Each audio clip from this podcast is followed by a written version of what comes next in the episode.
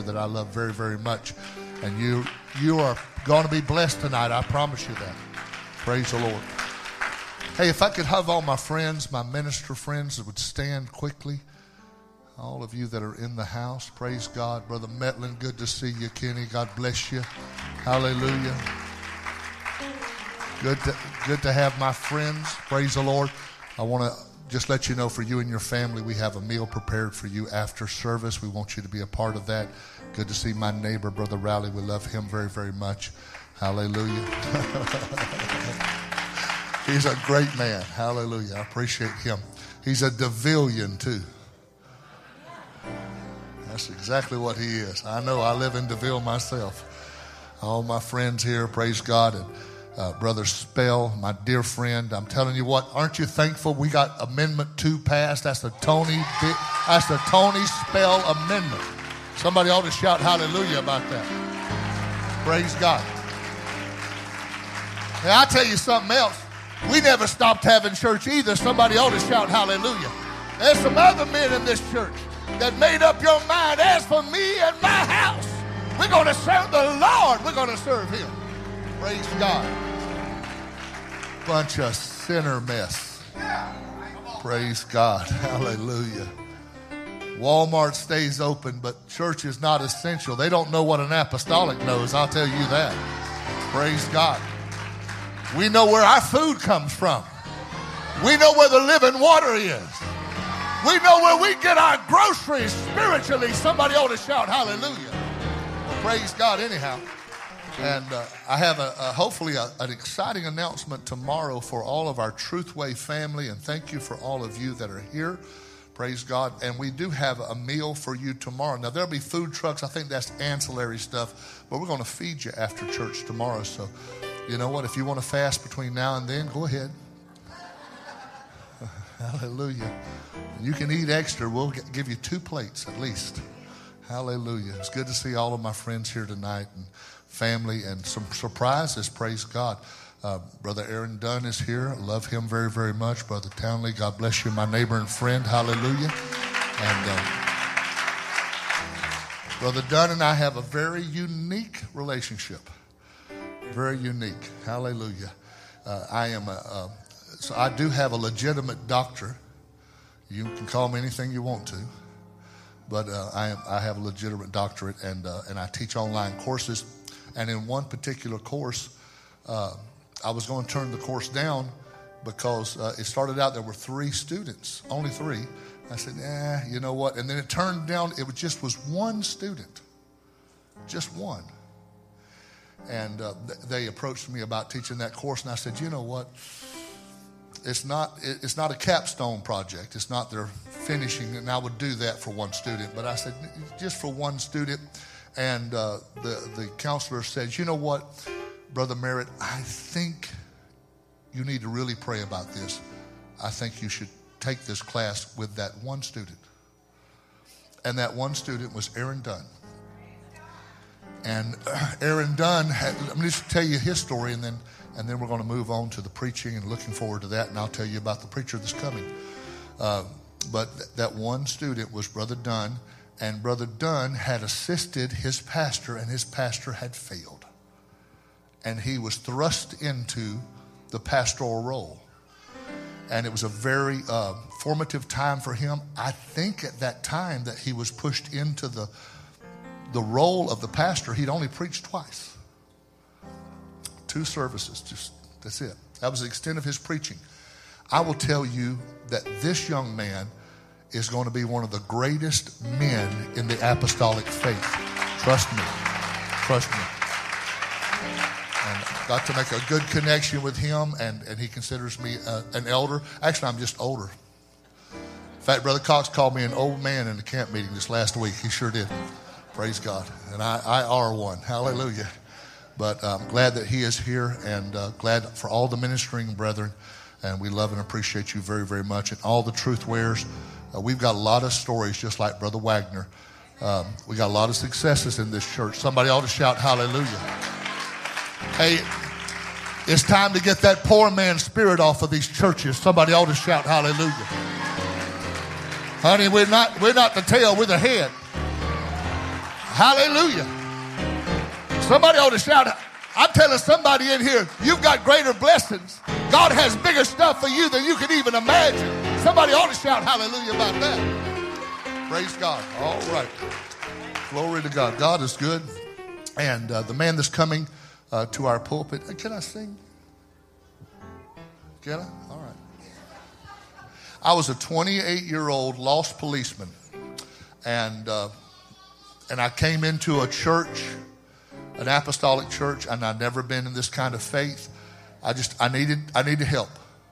I'd been going to churches, and I was sick of Christianity that had no power. That called me a brother when I was a sinner and I was lost. That they were more worried about TVs and cameras and makeup and wigs and wearing a Rolex watch. Y'all don't. Well, hallelujah. That's trying to slip around the apostolic faith, too. Somebody ought to shout hallelujah about that. Praise God. And, and I, I, I said there has to be more to it. And I stumbled into an apostolic church and uh, a broken young man. And I looked like, I looked good. I looked right. I was a pillar of the community. I was a police officer. But I was lost as I could be and Jesus came and set me free. I'm going to tell you what, I don't take this heritage. Now, a lot, there's a lot of multiple generations of Pentecost in here. You better not forget where you came from. If you had a praying mama or a praying daddy or a grandma or a grandpa, you ought to get up and give God praise and say, God, don't let me lose my heritage. Don't let me lose my heritage. Somebody shout hallelujah. Praise God. In fact, if you're a multiple generation of Pentecost, you ought to be shouting louder than everybody else in here. Hallelujah. Some of you just need a kickstart like an old Harley. Well, praise God, I'm sorry. Hallelujah. But the Lord came to my rescue. Hallelujah. Can, can we sing that? You want to play it or Nayland wants to play it?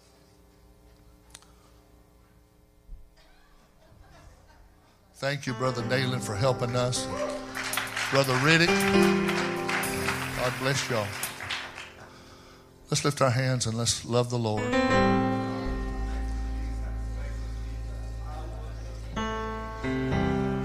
This, this little song may not mean anything to you, but it means a lot to me. Hallelujah. Because the Lord has helped me. He's been good to me. Every time I come to church or one of our churches, and I see how blessed our people are.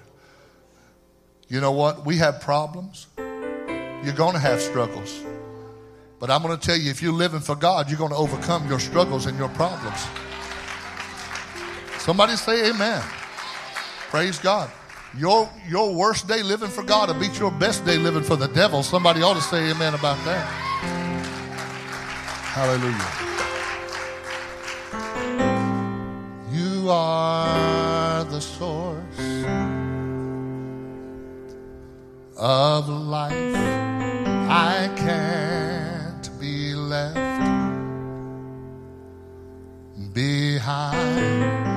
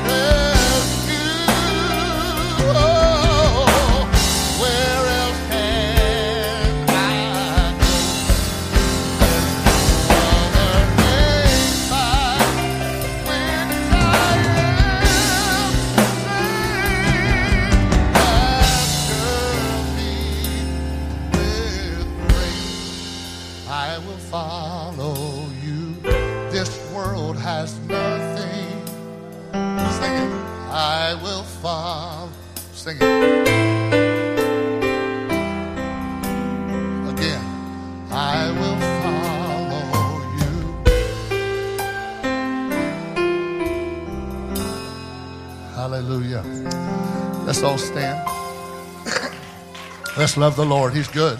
My God's good. All right. Hallelujah.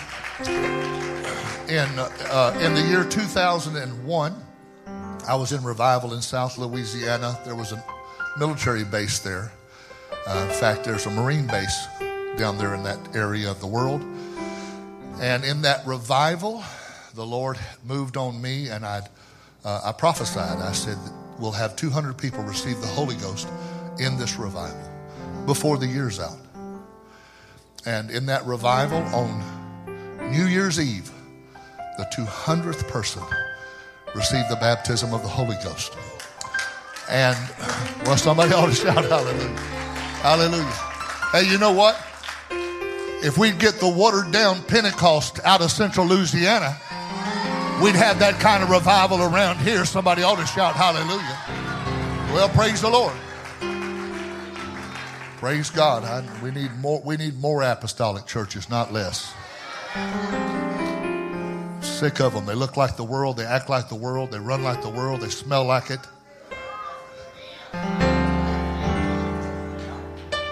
Praise God. Bearded men. Y'all quiet. That's all right. They dress like streetwalkers. Well, somebody ought to shout hallelujah. You don't like that. That's the truth anyway. Praise God. And in that revival, a young Marine came to that revival and was a part of that. And, uh, and he was, he was kind of like my prayer partner. And, uh, and his, his pastor at that time let him come and spend time with me. And he came and he asked me a lot of questions. And, and later on, he felt a call on his life. And he did then. He was just trying to find the will of God. And, the call manifested. And, and I got a call from him. And he came and was with me six years. Six, five, and five. And uh, assisted me. And he's a great administrator. And he's a great man of God. He also has a doctorate. Now, that, I know that don't mean nothing to you, but you try to do it yourself, see what happens. Praise God. In fact, I have, I have a book. If you want it, I've got plenty of them. Yeah. Get it and read it. In fact, it's about Brother Spell's church. Uh, it, uh, he, he, was the, he was the subject, his church was the subject of my doctorate. And uh, Brother Sam Stegall, who I love like a son, and, uh, and uh, he's now got a great pastor, Brother Townley. And Brother Townley, and I knew this, Brother Stegall took so much of me on that it was not good for him. And he came, he, he came back a little broken. And, and I just, I told him, I said, you know what? You need something that I'm not giving you. And God led him to Brother Townley, and Brother Townley has, has rounded him out and done a wonderful job. But I, I want you to know that, uh, that uh, I, I love him like he's my very own. I love his family. I've known him and Sister Ashley since 2001. She was dating the pastor's son. I'm glad she got a man of God. Well, somebody. I can be mean because I'm at home. Hallelujah. But she got one, and he's a businessman. He's got a great church uh, up in South Carolina, Beaufort, South Carolina. I am pleased with him. I am Holy Ghost proud of him. He's going to come. He's going to bring us. He's a great preacher. You're, going you're in for a treat. Brother Sam Stegall, my son in the Lord. Hallelujah. We know he has a word for us, but we got a word for him. We want you to come, and truthfully, we want you to preach the word. Come preach to us.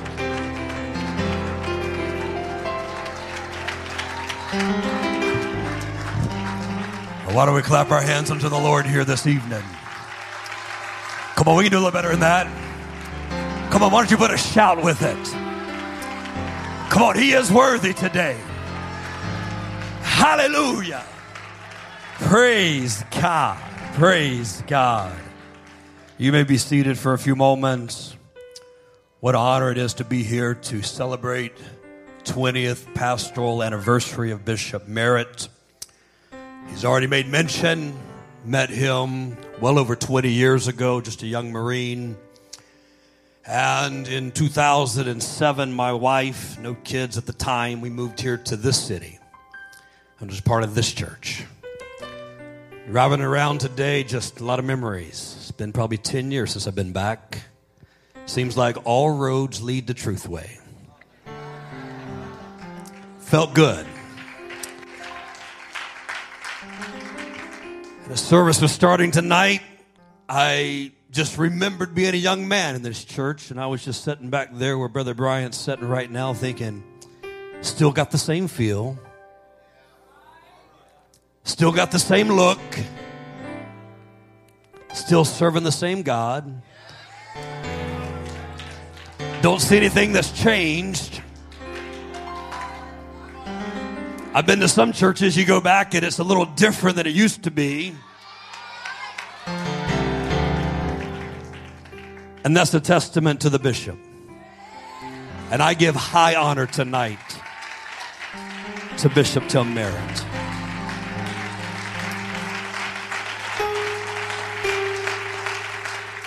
May be seated. I've said this publicly, I've said this privately. There is no man alive that has had more influence in my life than Brother Merritt. I love my father. I have men in my life, but nobody's fingerprints are more prevalent in my life than Bishop Tim Merritt's. If I make a mess tonight, it's my fault. But if I do well tonight, thank you. Amen. And I give honor to this great church. Appreciate his children, Deanne and Whitney. They're not children anymore, though. They've grown up to be great people. I think they married good husbands. I'll leave that to him. Okay, they did. They're good. Okay, they're good. Excellent. Glad we got that out. I was worried about it. All right, all right, all right. They're good men, good kids. I, grandkids good? Excellent grandkids. Amen. I'm glad for that. I was worried. I was nervous. I know he's the disciplinarian, and uh, he wouldn't be Tim Merritt if he wasn't. Amen. So glad to see all that's going on in. It's not just Pineville anymore. It's it's all this area. There's little truth ways everywhere, spreading out. Amen. We're thankful for that. Looking forward to hearing Brother Spell tomorrow night. And I hate I'm going to miss Brother Chisholm on Sunday. Brother Chisholm is a fantastic preacher. He preached my second year anniversary. First revival I ever preached was in Ragley, Louisiana. Oh, yeah. Got fussed at a little bit. That's okay. It's another story. But I love Brother and Sister Chisholm so very much. Appreciate them. It's good to have Pastor Townley here. Thank you for being here. All the other ministers, thank you for being here. I do want to say a very special hello to Brother Josh and Brother Kobe, Brother Kenny back there. We were like the four amigos back in the day. So good to be in church with them. Of course, it's good to have my wife and kids with us as well today. And uh, I know some of you came to hear Brother Booker, and the bad news is you don't get to hear Brother Booker. The good news is I preach about a fourth the length of time that Brother Booker preaches. And so there's a silver lining in all of that is that we won't be here all night. Amen. No, I do love the elder. If you have your Bibles tonight, if you would stand with me, reading from the book of Exodus, chapter number 10. There's very few places I would rather be tonight, but there's a lot of things I'd rather be doing. But here it is. It seems to be my lot, the assignment to preach this service. And I don't take it lightly. And if nothing else happens, I want God to move mightily. I would that every individual in this house would feel the presence of God move on your life tonight. Amen. Exodus chapter 10, verse 21. If you have that, would you say, Praise the Lord? Exodus 10, verse 21 And the Lord said unto Moses, Stretch out thine hand toward heaven, that there may be darkness over the land of Egypt, even darkness which may be felt. Moses stretched forth his hand toward heaven, and there was a thick darkness. Everybody say, thick darkness. Thick darkness in all the land of Egypt three days. It was so thick, verse 23 tells us they saw not one another. Neither rose any from his place for three days.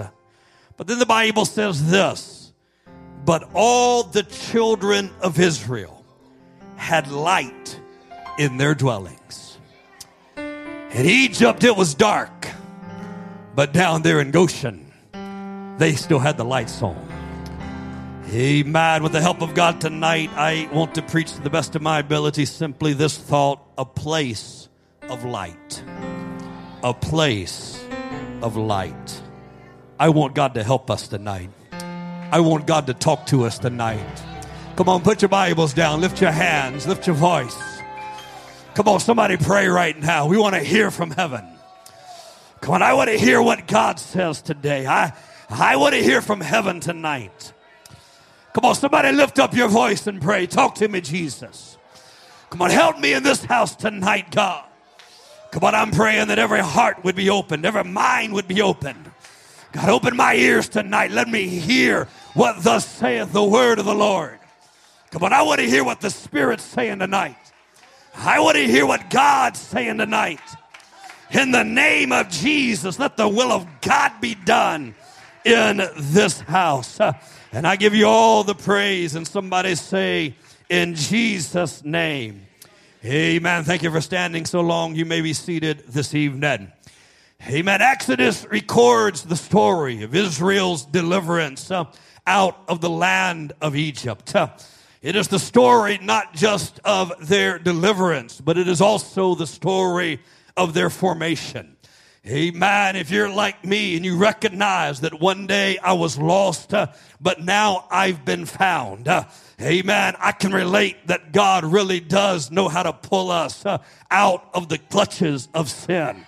Amen. If you've got a testimony that I was undone and I, I was lost without God and my, my life was a downward spiral. But, but like Brother Joshua's already said, Brother Wagner's already said, uh, when I came into a place like this, uh, amen, there was something about the presence of God uh, that made all the difference uh, in my life. Uh, Amen. It's not just Israel's story. It's not just an Old Testament book of writings, uh, but it's my story tonight.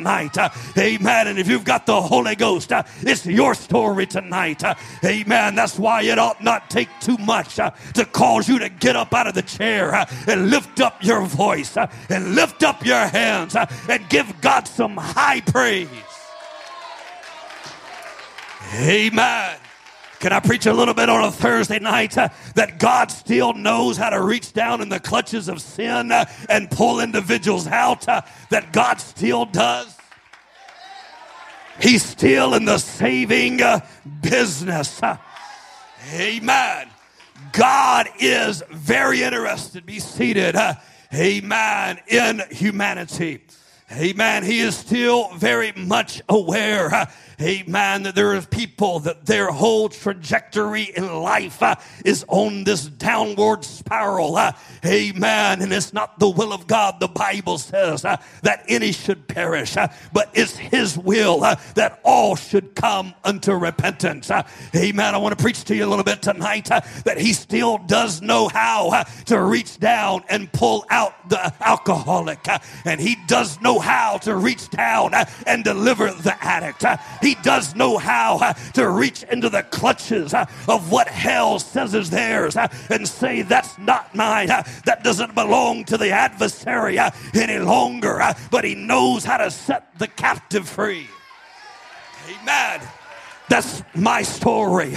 Amen. In our scripture text tonight, eight times preceding this, uh, the, the Bible lets me know that God uh, had given Moses a word uh, to take to Pharaoh. Uh, amen. This wasn't the first time it's happened in our reading, uh, but eight previous times, uh, amen, Moses has stood there in the presence in Pharaoh and said, I've got a word from God for you. and this is the word for you. let my people go. Amen. It's still the will of God uh, that you would be free. Amen. It's still the will of God. Uh, amen. That his people, uh, they would not be in bondage. Uh, amen. God's plan uh, is that you, I'm talking to you tonight. Uh, God's plan is that you would have liberty and freedom in the Holy Ghost. That you would have freedom from sin, freedom from addiction, freedom from depression, freedom from pornography, freedom from the clutches of sin. It is the will of God. Amen from Genesis to Revelation, uh, the plan is the same uh, that God is interested uh, in moving on lost humanity and bringing them to a place uh, where they can be with the presence uh, of Almighty God. Amen. Bible lets me know, be seated, uh, that when they were lost in Egypt, Amen. They were undone in Egypt. They were lost in Egypt. Amen. But even in great despair, uh, amen, God did not forget about them. Uh, he told them, said, You may be strangers here for a season, but there's coming a day uh, that you're not going to stay here in Egypt. There's coming a day you're going to get up and you're going to get out of here. And the Bible says this Exodus chapter 3, verse number 7. It says that God heard the cry of his people. Amen. There's something that still moves the heart of God. When somebody that's lost and they know they're lost, but they don't want to stay lost, and they begin to cry out. I'll tell you what, honey, it'll get God's attention. Amen. It can happen on a Thursday night that if you'll lift up your voice and you'll cry out, He will come to where you are. Praise God. The problem is that the adversary doesn't want to let God's people go. Amen. Pharaoh doesn't want to let them go. God's saying, I want them out of there. And Pharaoh's saying, Oh no, they can't leave this place. And so there's this pull back and forth between Pharaoh and God. And God uh, It's the will of God for them not to be bound up. And Pharaoh saying, Oh no, I want to keep them right here. I'm going to tell you something the devil would love to keep you in sin, but God would love to bring you out.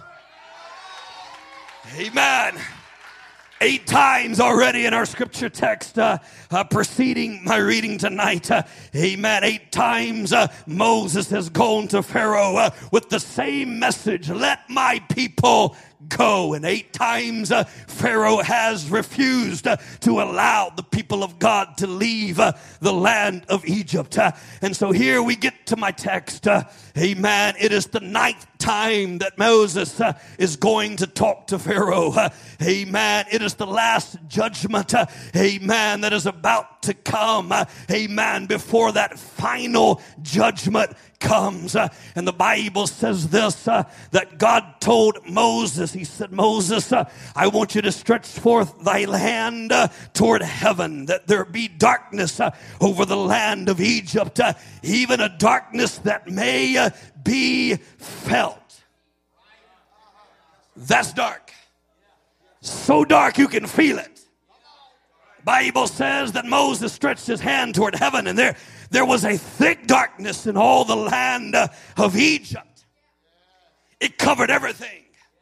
It was, it was everywhere in the land of Egypt. It was so dark, the Bible says this, uh, that the people of Egypt, uh, they could not see one another. They're in their houses, Brother Chisholm, and they're, they're trying to grope around. Is, is that you? And they can't even see each other. Is a darkness that, that you can feel. It's a darkness uh, that is a thick darkness. Uh, amen. It's a darkness that would confuse uh, the sense of direction. It's a darkness uh, that you wouldn't know where you were. You can't really do anything. Uh, they couldn't walk outside. They couldn't go down the street. Uh, they couldn't go to Walmart. they couldn't leave their house. it was so dark in the land of Egypt. it was a darkness that you could feel. Amen. Anybody ever been in the dark? Now I hate daylight savings time. It's dark now. Anybody been in the real dark? I'm talking somewhere where there's zero light, no light. Amen. Earlier this year, I was on the other side of the world, and uh, I went I went scuba diving with a buddy of mine, and uh, we, we we got jumped in the water about four o'clock p.m. and it was sunny outside. And we, we dove for a little bit and went down about 100 foot or so, and it was beautiful. They got to see all kinds of fish. And it was a, it was a good time. And so we got up and went ate dinner. And then it got to be about 9 o'clock, he said, Let's go do it again. And so we get in a boat and we go out, and it's pitch black, it's dark, moon's not really out, it's raining a little bit. And him and I jumped in the water, pitch black. And the guy we were diving with, he said, We're going to take it easy. We're just going to go down. We're not going to go down too deep. About five minutes later, I'm looking at my gauge and we're down about 100 foot. And it's dark. And I've been diving a lot. Not, I'm not afraid underwater. And uh, it was, it was, it was a little creepy. And, and I got a flashlight, and I know Bishop loves flashlights. I got a flashlight that I shot about a mile. And that's what I carry with me when I go underwater. I mean, it's like a million lumens. And, and we went down about 100 foot and we're looking at this wall of coral reef and there's, there's octopus and there's all these things. And, but behind me it's just sand and it goes down. And I, I remember, I remember diving, looking at that wall and I'm looking at stuff and I remember turning around and shining my light and it seemed like my light disappeared in about two foot in front of me. And I got chilled a little bit. And I thought, come on, Stig, I'll just look at the wall. Don't look behind you. Don't look. It's a darkness that can be felt. It was so dark in Egypt uh, that it would cause fear to fall on them. It's so dark in Egypt that they don't know what time it is. They, they don't know whether it's daytime, whether it's nighttime. They, they don't know what's going on. It's just a a darkness that is unrelenting. Uh, it's a darkness that would cause them to have to grope around the house uh, like a blind man trying to find uh, their way. Uh, amen. It was dark uh, in the land of Egypt, uh, but the Bible tells me this said that the children of Israel they had light in their dwellings. amen. Can I preach a little bit on a Thursday? you cannot convince me that this present world that we live in 2023 uh, is in a world uh, that is defined uh, by a darkness. Uh, amen. Uh, amen. I love this. God bless America. Uh, amen. I'm proud to be an American. I'm going to tell you something. America is living in darkness. It's noticeable day by day by day. Amen. It's worse now than it was last year. And amen. I thought it was bad four years ago. Amen. But we're living in an hour and a day today that it is worse worse uh, than it's ever been. Uh, it's a place of darkness. Uh, I don't want to get ahead of myself, but thank God in a world that is defined by darkness, there is still a place where the light shines.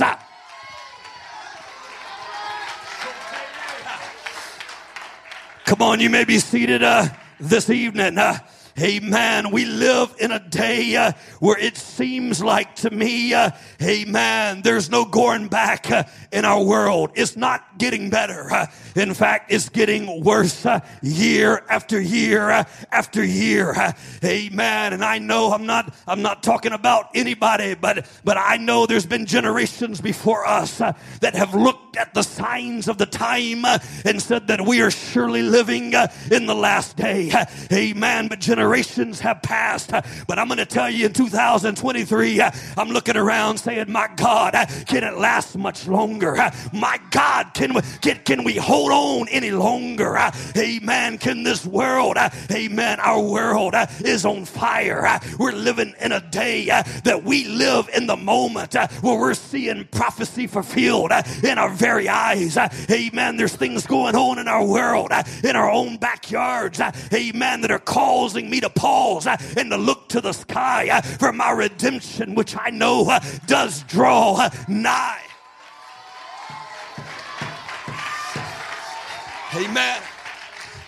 It was Paul that took up his pen and, uh, amen, he found a young man, a young protege, uh, amen, Timothy, uh, amen, and he began to write under this young preacher of the gospel. Uh, and Paul said, Timothy, I want to warn you about some things. Uh, he said, This know also uh, that in the last days perilous times shall come. Amen. That's a long time ago written. Timothy probably walked all through his day looking around. I'm seeing this and seeing that. And Paul's saying, This is the warning. This is what's going on. This is what's going to happen. Amen. And Timothy's probably in his day, thousands of years removed from this day, looking around saying, I can see the evidence of the times. Amen.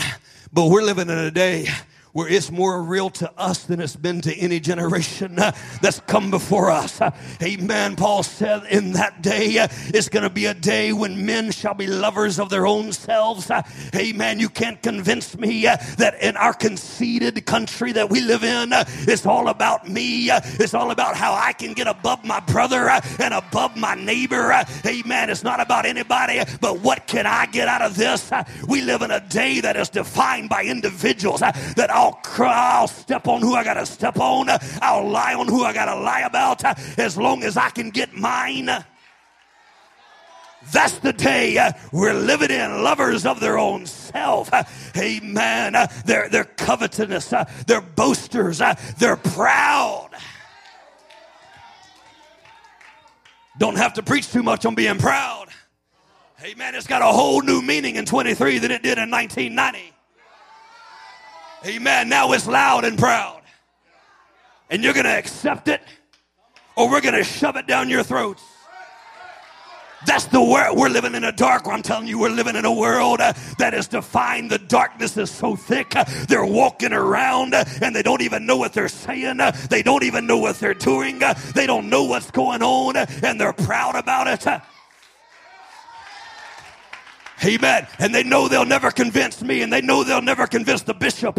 And so they put it in our kids and they put it in the grandkids, saying, if I can't get the elder, I'll get the next generation. It'll be accepted. Come on, that's the darkness we're living in. There better be a place of light in the middle of the darkness. There better be somewhere in the world where individuals can come in and say, My God, it's not like they told me it was. There's a place of light. Amen. It's in your face. Amen. I saw a little picture not too long ago. I'm preaching from a R.L. Allan Bible. I saw a couple of them on this platform. Before there was an Allan, there was a Cambridge. Used to make the best Bible you can make, Cambridge. I saw a picture, Brother Spell. Largest Bible publishers, United Kingdom, Cambridge Bible. I saw the entrance to the place they make the Bibles, United Kingdom. And above the door going in was their rainbow flag. Just saw it. Bible publishers. We're not just getting it from the secular world. It's not just coming uh, from the world. It's coming from the Now we got entire movements of Christianity that are, that are voting, are we going to allow homosexual pastors in our movement?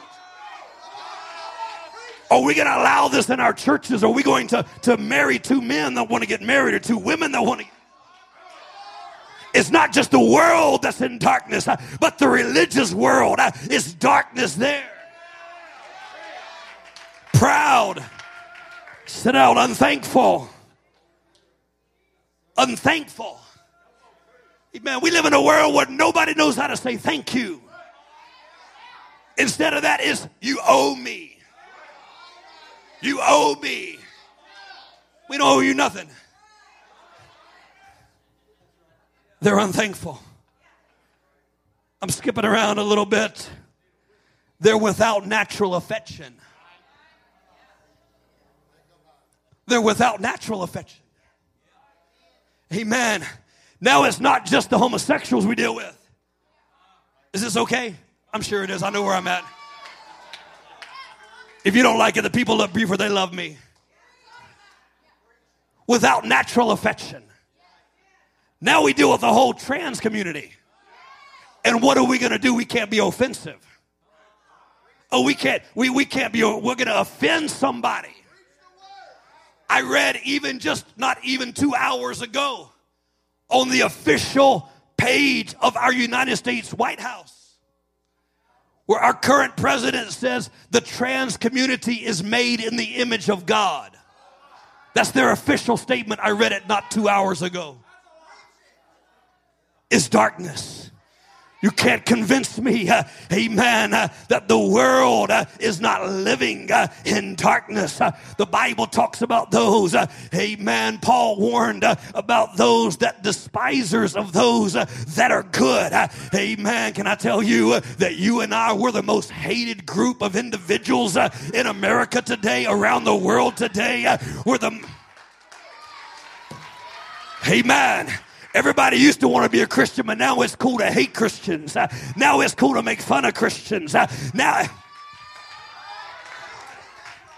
the world we live in is a world of darkness. Uh, amen. The Bible talks about them being lovers of pleasures more than lovers of God. It talks about having a form of godliness, but denying the power thereof. Amen.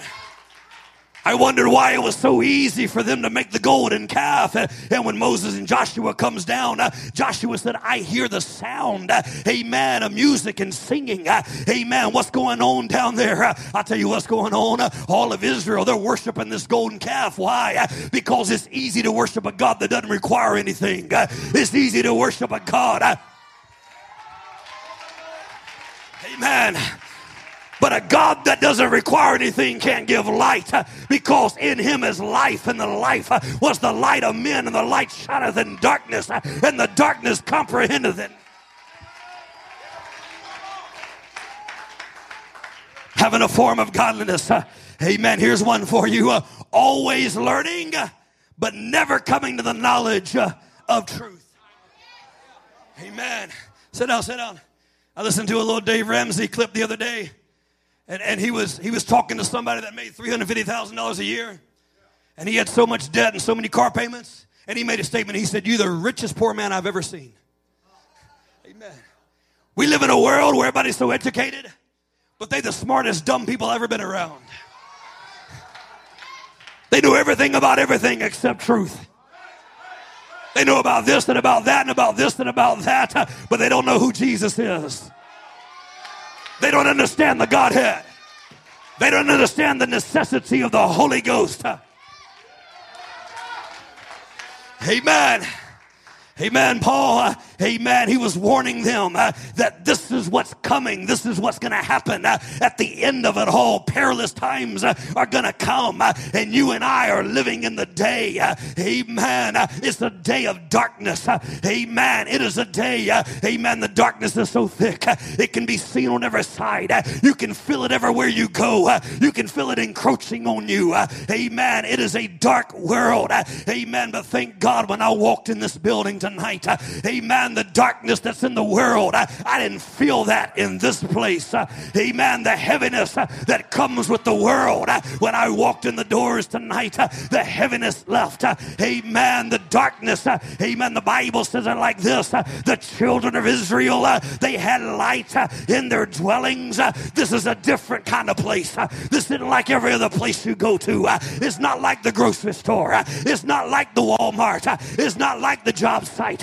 When you walk into this place, it is a place of light.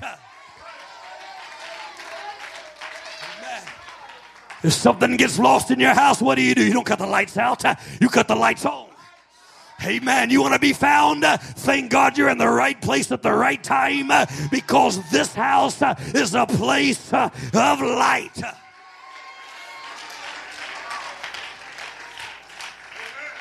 But I'm convinced, be seated. I'm convinced, amen, that the greatest threat to the church isn't the darkness on the outside. Is not the darkness that comes from the world. The greatest threat is the darkness that encroaches in the church. And if we're not careful, we'll buy into the same lies that the world has been peddling. We're not careful, we'll buy, uh, amen, into this idea that, that we've got to get along with everybody else. And, uh, amen, we need to fit in with everybody else. Uh, amen. And we, we've got to somehow, uh, amen, be, be accepted by everybody else. Uh, amen. Can I tell you uh, that you weren't called to be accepted? you were called to be peculiar. amen. You were called, you're called out of darkness into his marvelous light. you weren't called to fit fit in. You wasn't called to look like everybody else. We're the ecclesia. We're the elect of God. Amen. We are a separated people. Amen. We're not like everybody else. Amen. The battle is keeping the darkness out of the church. Amen. And if we're not careful, if we're not careful, amen, we'll watch the lights get dim in the church. We'll watch the lights. Amen. I'll tell you how it's happened. This is exactly how it's happened. Let me get this prop right here. Somebody come help me. Somebody come help me. Come here, Alex. Come out here.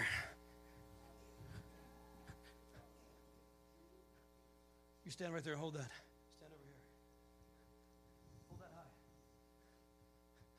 This is the world. And this is the church. And there's a great distance between us, like there should be. There's a noticeable difference between where he is and where I am, like there should be. But what have we seen happen in the last 20 years? Walk that way. The church is, the world's going that way. That's good. And the church is saying, we're still the same distance we used to be. There's still just as much distance between us. I mean, look, I'm not like that. The problem is now I'm even further than where the world used to be. I don't want to buy into the lie that just because there's a difference uh, between us, uh, that the darkness hasn't crept into them. Some of you got to make your mind up uh, that where God found me, uh, that's where I'm going to stay. Uh, amen. Uh, what I used to believe, uh, that's what I'm going to keep on believing. Uh, and no matter what anybody else does, no matter what the world does, no matter what the religious world does, I'm going to stay right in the place where God found.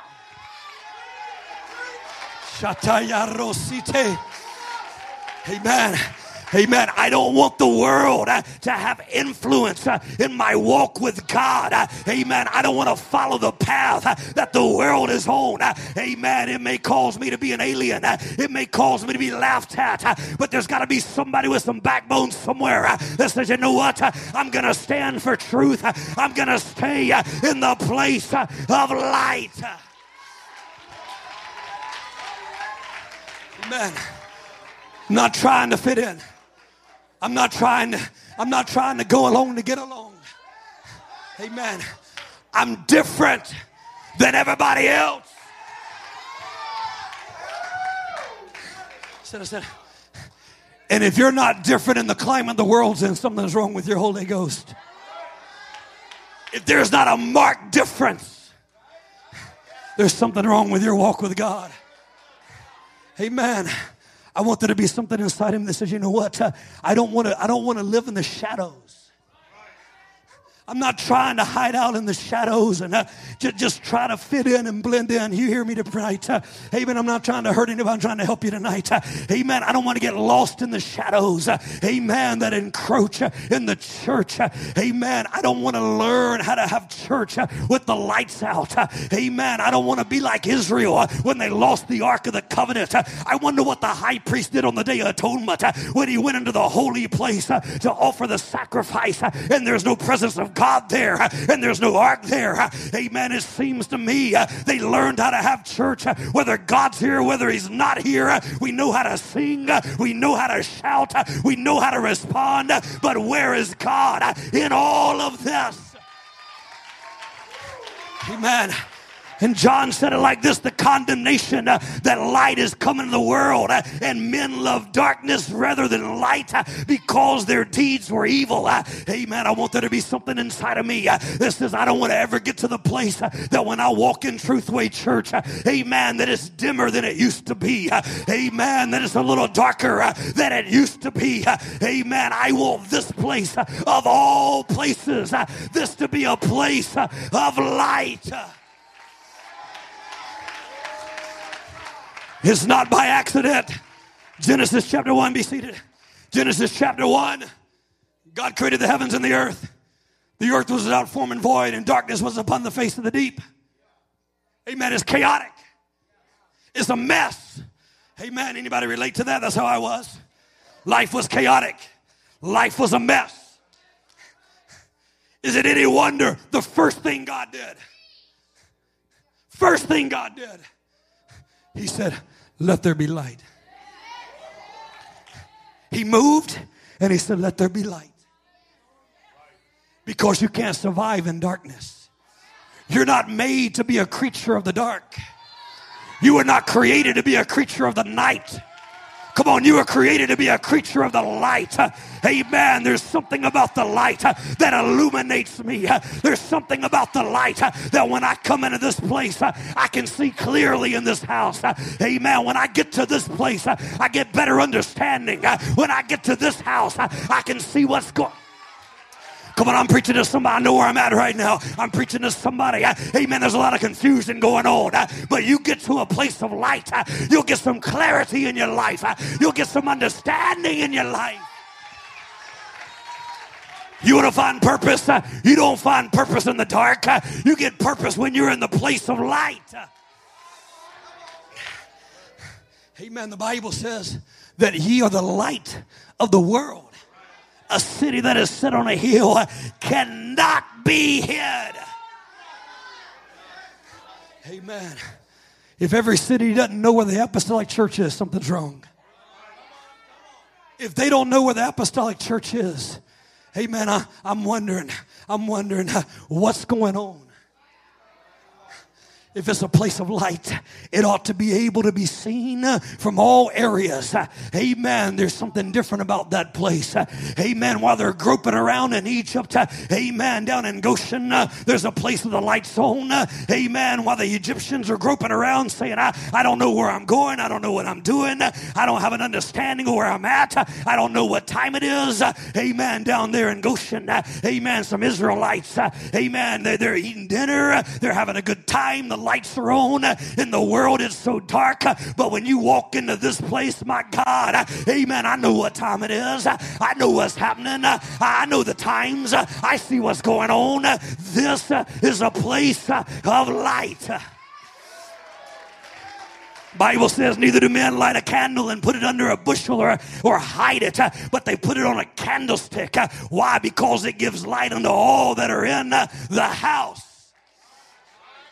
When you come into this place, amen, and you lift up your hands, you're adding some light to this place. When you get out and you do your dance, amen, it's not about your Pentecostal calisthenics. Oh, no, you're adding some lights to this place. When you get here, like I know you do for pre service prayer, the lights may be dim in the natural, but you're cutting the lights on in the spiritual.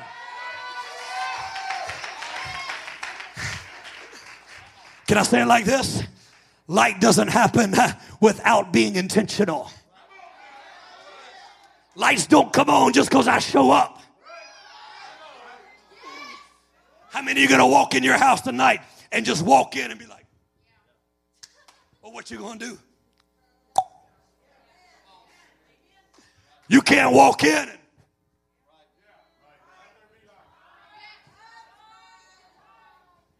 and expect the lights to be on. When you walk in, you lift up your voice, you lift up your hands, you move your feet.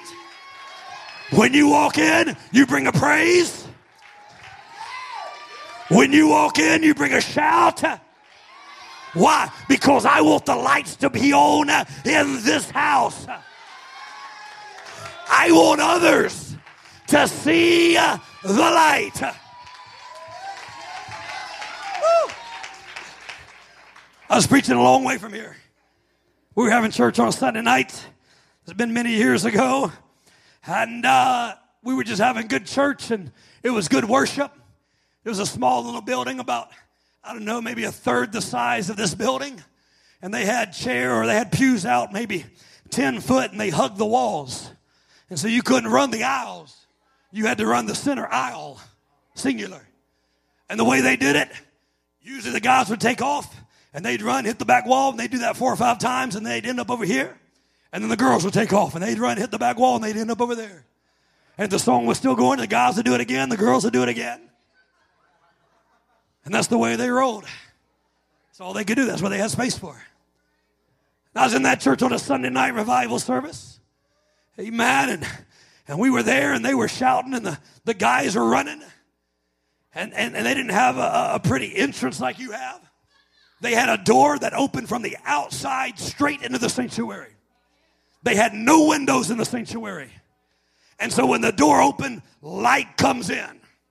It was before daylight savings time.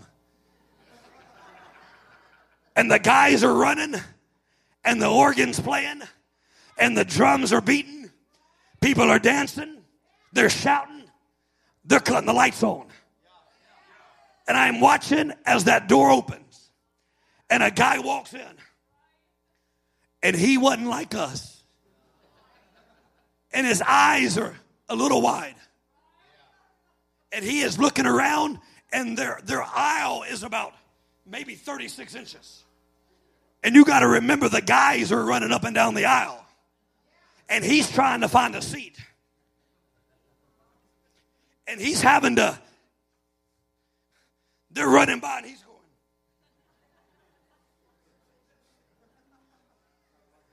And he's he's coming up and he gets about right here, and the guys are they're, they're doing crazy. And about that time the girls take off and he's like, and he's in the front and he's looking around like, my God, what have I got into? And when I saw him about right here, I noticed tears in his eyes. He didn't know what Pentecost was. He didn't know what apostolic was. Amen. It wasn't long before he had his hands in the air. Brother Erskine told me this. He said, if a visitor puts their hands in there, they're going to get the Holy Ghost. It's not long before his tongue's moving in his mouth. Oh, said, I said, that gets better. We asked him, said, who invited you? How'd you find out about us? And he said, you know, I was walking home. This is a metropolitan area, a lot of foot traffic. He said, I was walking home and I felt like something just told me, said, you need to go see what's going on in there. He didn't get a Truthway card. Nobody invited him. I tell you what happened. He recognized that this is a place of light. There's something different. In that same service that else, I told you I'm not done. In that same service, in that same service, now the guys are running double time. And the girls have their tambourines. And there's bobby pins on the floor. And there's a pile of shoes right there. And you see that back door open. And a guy walks in. He looks a little better than the first guy. He's got a dress shirt and a tie on. And he walks in and he's looking. And he just starts making his way. I'm just going to tell you exactly how it happened because I was there. And if you don't believe me, you can call the pastor. And he'll tell you the same thing I'm telling you. And he's walking down the aisle like this. And when he hits the third row, his legs buckle. And he never stopped moving. All the way to the altar. And I met him about right here. Said, Put your hands in the air. Amen. And God gives him the Holy Ghost. Now, same question after church. How'd you find out about us? Get this, Brother Chisholm. He said, I'm a lay minister at a church down the road. And we just ended our meeting. And I was on my way home. And I just felt like something telling me, uh, You've got to get in there.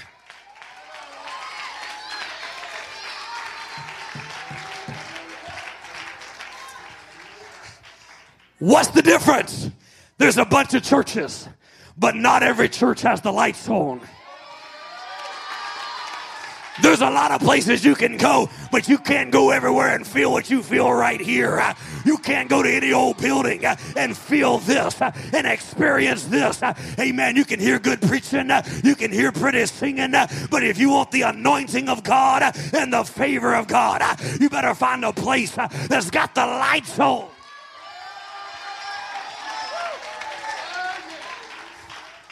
I got one old guy in our church. I'll be done in a few moments. I'm not done yet, though.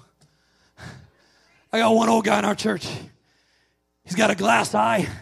He's got 10% vision in another eye. He can't see everywhere he goes. Pretty much, he holds his wife's hand and she carries him around and leads him around. And he'll just, she wants to go to Walmart. And he don't want to go to Walmart. And so when he goes, Bishop, he takes our church cards with him. And he just he just stands there. Anybody want to come to church with me? Anybody want to go to church with me? I, I, I know this. He told me this in one month. He gave out over 200. I'm going to tell you something though. I'd love to say every one of them came. I can't think of a single person that's ever come because he gave out church cards. He came to me this past week. He was discouraged. And he said, Pastor, he said, I don't understand. I'm doing the best I can. I'm doing everything I know to do. But I had to remind him, I said, You know, last Sunday we had five first time guests. Last Sunday we had people on the altar uh, that nobody handed them a card, that nobody invited them. Nobody picked up the phone and said, Why don't you come join us? One service we had four first time guests. Uh, amen. And I had them in the front. Uh, amen. Last two two weeks ago on a Sunday night, I had a first time guest. Uh, and halfway through preaching, she just puts her hands in the air and begins to pray and cry. And amen. I'm not against cards, believe me. I want to give out a whole lot more, but I'm going to tell you the best outreach program. Uh, cut the lights on. Uh, amen. Let the anointing be here. Uh, let the favor of God be here. Let the blessings of God be here. Let this be a place uh, of light. You want to know what you can do? Amen. If you've got the light, uh, amen, everywhere you go, uh, you can change the environment. Uh, everywhere you go, uh, you can change the atmosphere. Uh, amen. What's different about them? Uh, there, they go to a place of light. amen. There's something unique about them.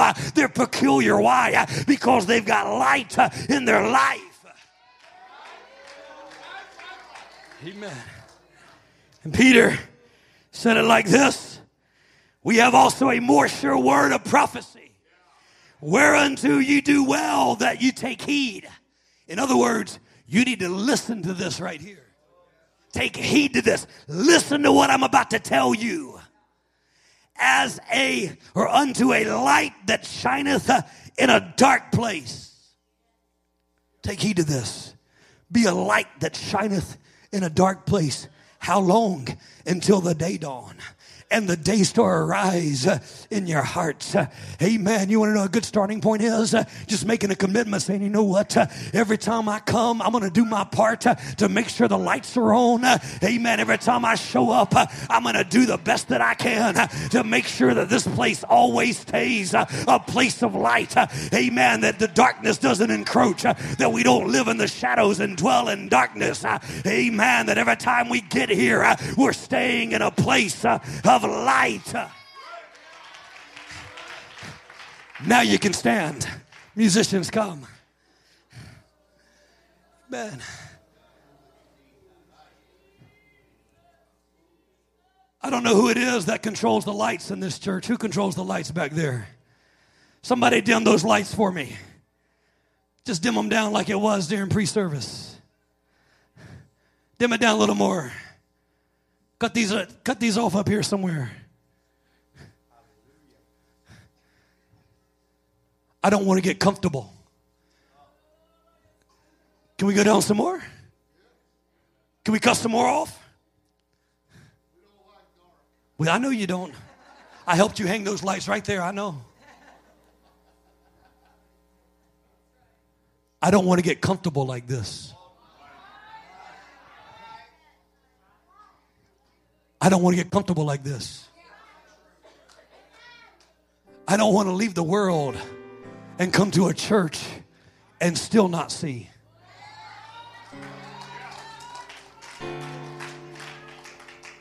I don't want to spend my whole life in darkness uh, only to go to a place and still not see. Well, what do you do? I'll tell you what you do. You put your hands in the air. What happens when you put your hands in the air? The lights come up a little bit. Come on, somebody, cut the lights up a little bit. And I lift my voice, and the lights come up a little bit. And I shout, and the lights come up a little bit. Maybe I quit worrying about what somebody else thinks about it, and the lights come on a little bit.